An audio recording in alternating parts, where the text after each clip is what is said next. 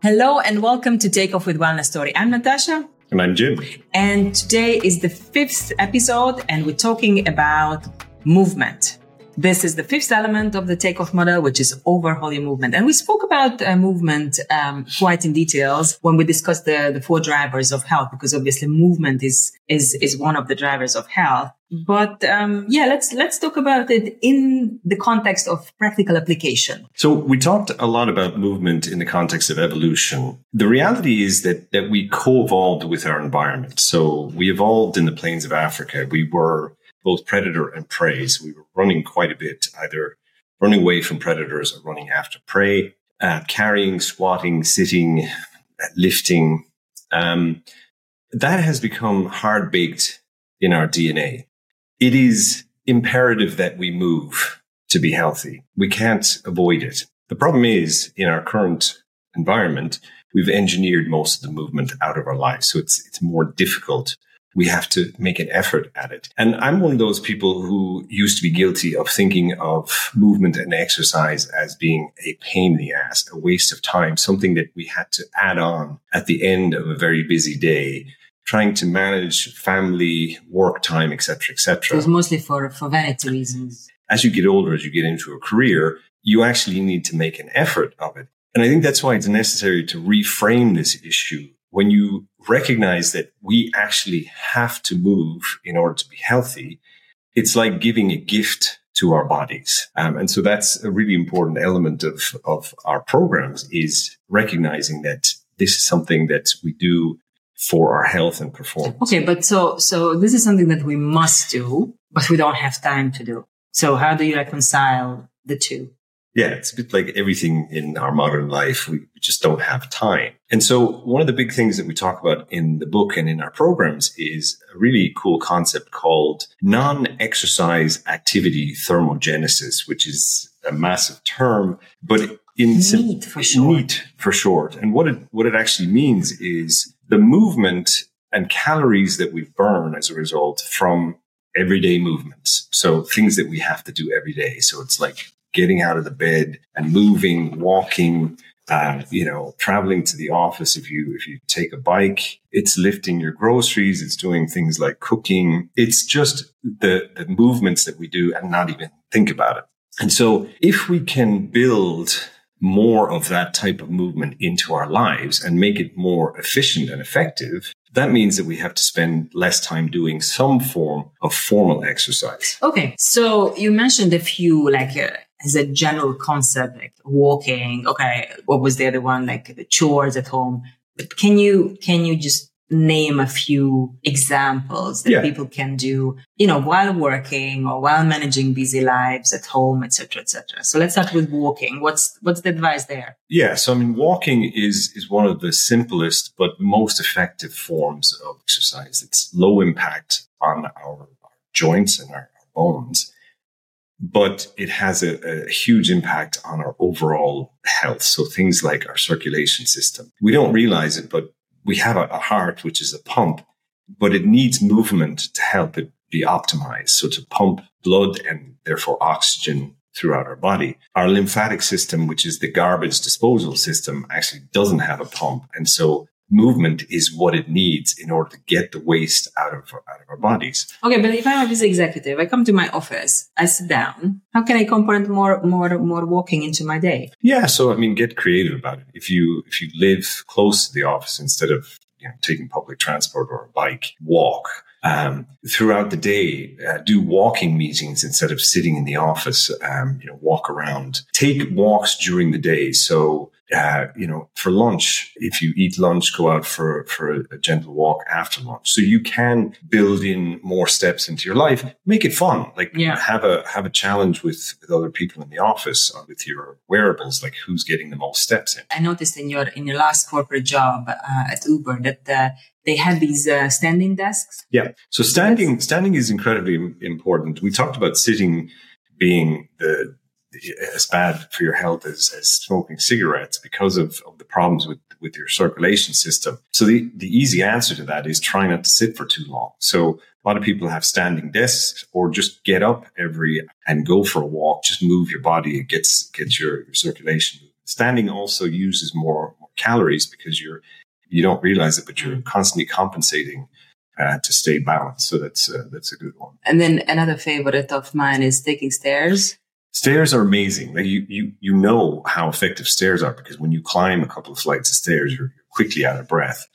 And so it, it amps up the, the movement effect. If you have an office where you kind of move between floors instead of taking the elevator, go for the stairs. I think that And it's a lot quicker actually, not having to wait. Yeah, the the, the, the great thing about NEAT is that I remember back in the early 2000s, one of the times when we had these checkups, you know, Yeah. when they come in and do the, the management checkup and uh, we had a, a lovely colleague and he carried some extra weight. And then the advice to him was like, Oh, you need to park your car, uh, at the farthest spot. And we're like, like, what difference does it make? Like really, like this Yeah. is ridiculous. You're just wasting time by walking uh, a few minutes more, but it doesn't make any difference. But what we know since then that it does make a difference. If you do it every single day, these little micro habits that Yep. add up.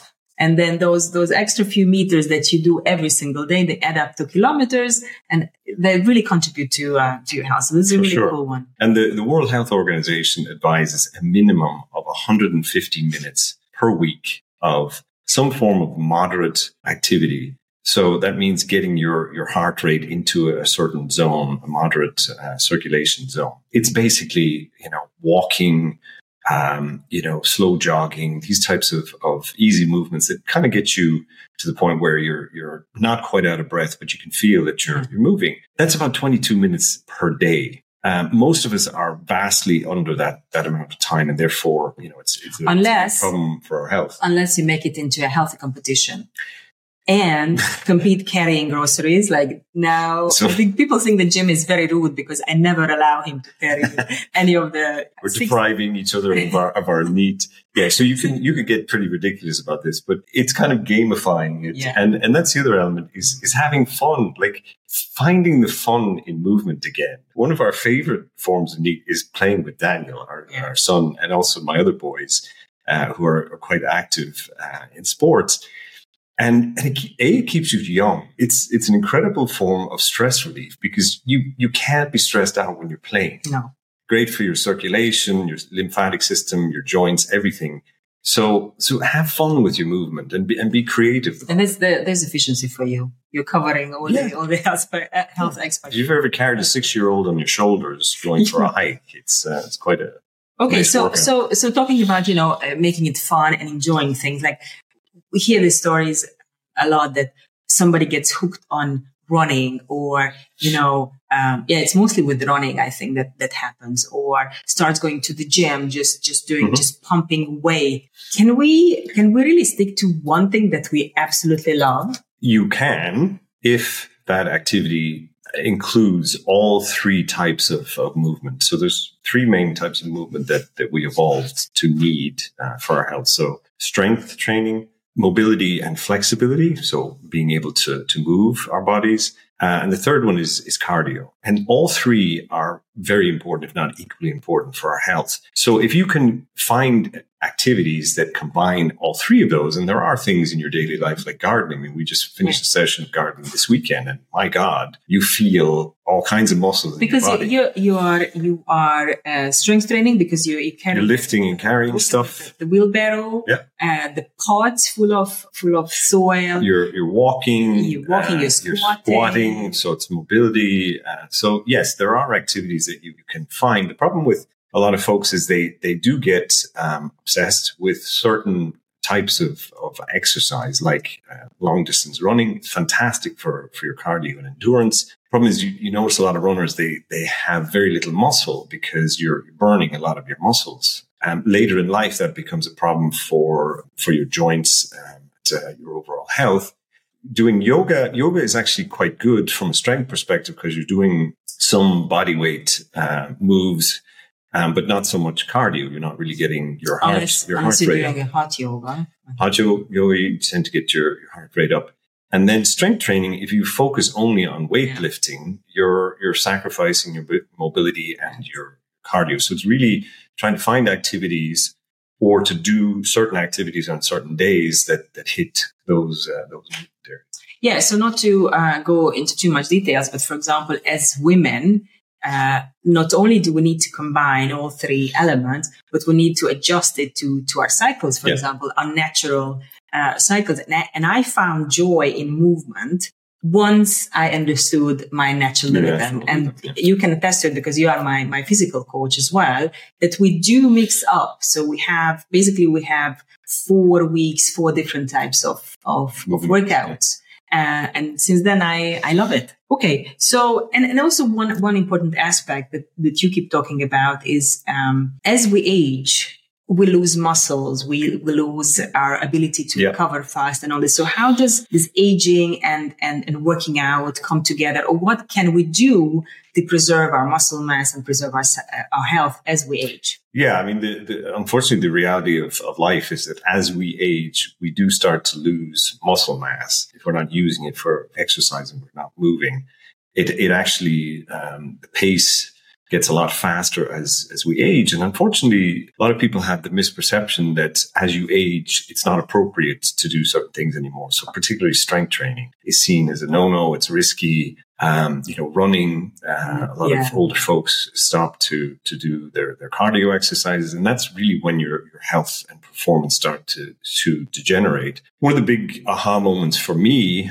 as I think I mentioned in, in terms of the why, building these, these types of things into your why was the aging curve where, and you'll see in the book where if you're active throughout life, you're, you're kind of, you have a slower trend towards aging. So you, you maintain muscle mass, bone mass because you're actually using your muscles and vitality and, and therefore vitality. And you kind of avoid this, this zone of, of dysfunctionality or disability. Whereas if you are sedentary, if you're sitting, not yeah. terribly healthy, you're not moving, the curve is a lot uh, steeper, and, and you end up some stage in your life not being uh, totally independent from a movement point of view. The good news, which was the inspiration for me, is that you can start at any stage of life and push that curve out by, you know, being more healthy, but in particular moving more. And again, combining those, those three movement types. And so it's super important as we age to hit all three of those areas, but I would say in particular strength training because you need to continue to build and maintain your muscle, which has an impact on your bone health and also on your joints. So that's super. Yes, very, very interesting, and and also very. Uh, it's giving hope, right? It's hugely inspiring. I mean, if, yeah. you, if you look at our before and after pictures in, in the book, you understand yeah. how important. But say for somebody who spends most of her or his time at the office, like what are the little tips and tricks that, that you can, you can give to improve or to, um, let's say to, to move more in that environment and that context? Yeah, so I think it's it's looking for those opportunities of where you can increase your needs, and we talked about a few examples specifically, like in terms of walking or cycling to work if you can. If you can't, try to actually park a little bit further from work and just build in, you know, a few hundred steps to and from the office. It, it, it all adds up. Um, again, standing desk is, is very important. Taking the stairs. Taking the stairs and then looking for opportunities to move throughout the day. And literally setting an alarm maybe uh, in conjunction with your ultradian rhythm, which we talked about before, mm-hmm. where you have that natural trough of where your energy and focus level, it's a good time to just stop, get up and go for, for a short walk, either to the water cooler to hydrate. Um, ideally, if you, you know, if you're waiting for the, for the kettle to boil for a cup of tea or coffee, do some micro movements. And we include some, some really good examples of, of micro movements in terms of you know, very functional body movements like the squat, planking, push-ups, or stretching to, to improve your mobility, some shoulder shrugs, uh, some, you know, overhead, some, again, some Be careful squatting. with the hip rotations though, so that hip colleagues, yeah. colleagues don't misunderstand. Yeah, if you but, get into, into some, some trouble there. But uh, I think it's, it's, it's, um, you might be, you might be feeling a little bit awkward at the beginning. Like I'm, I'm if you're the only one doing it, I'm sure it, it would feel awkward. But I think you know, it always starts with one person doing something different. Yeah. And then it really catches on because people will see that you're doing something differently, that it impacts your health, it impacts your focus at work, it impacts your mood, your interpersonal skills. You know, if you're feeling better, you're a much nicer person to be around Yeah. with. So you can actually start a, a cultural, uh, health sure. cultural le- revolution. Uh, And I, I would argue that, that as a leader of people, that you should be doing this. You should be setting the example and, and making it fun for people. Just the, the simple act of standing up, getting up and, and just moving, whether it's walking or stretching or whatever it is. You don't have to look like a weirdo at the beginning. Um, but don't be, don't be afraid to be a weirdo. Okay, so just to to wrap everything up, um, what what would be your kind of main tips for people who are now listening to to us? Think that oh, I'm inspired. I really want to do something. Where do I start? Yeah, I think the, the awareness that we have to move, like it's not a choice, we have to do it, um, but not in a bad way, like just understanding how we evolved and then looking for every opportunity to move. So Mm. increasing your NEAT, like understanding what we're doing during the day and in increasing it where we can or upping the intensity of it. So it's, it's that mind body connection as well, like being more effective. So maybe it's walking a little bit faster or, you know, being a little bit more intense in, in our move when we are moving. Um, and then it's looking for fun ways to fill the gap. So the the NEAT that we're doing, if it doesn't get us to where we need to be in terms of the amount of movement, so the 150 minimum uh, of minutes that we need to do minutes a week. uh, per week, and the the variety, so the strength, mobility, and cardio. If you're missing one of those elements, how do you find something that that's fun to do? So I- either either increasing your NEAT in that area, so if it's gardening, you know, lifting bags of, of soil. I think it's Uh, it's easy for for for us because we have a garden, and for for people who live in an apartment and they need to up their strength movement. I think what I found really useful is to have those um, elastic bands Yes, you know, and, and, and invest in a few, um, weights that you put next to your bed. And then in the morning, do a few, you know, body weight exercises, start small. And, and a lot of, there's a lot of uh, information available about, you know, how to do like a really short workout. And, and obviously we provide one in, in our program, um, to, to really start building your strengths as well. Because I think that's the biggest challenge because a lot of people do yoga, a lot of people go for a run. but I think it's having a plan Mm. that that that gets this to the point where it's a habit for you so that you don't even really think about it. It's you built it into your, your daily habits and you don't have to think. But i think having the plan and executing it Mm. uh, as we say on the behavioral change side is is, is really cri- critical. And then yeah starting starting small and building on on those steps. So again a lot of people join a gym and i'm going to you know pound myself with cardio whatever it is.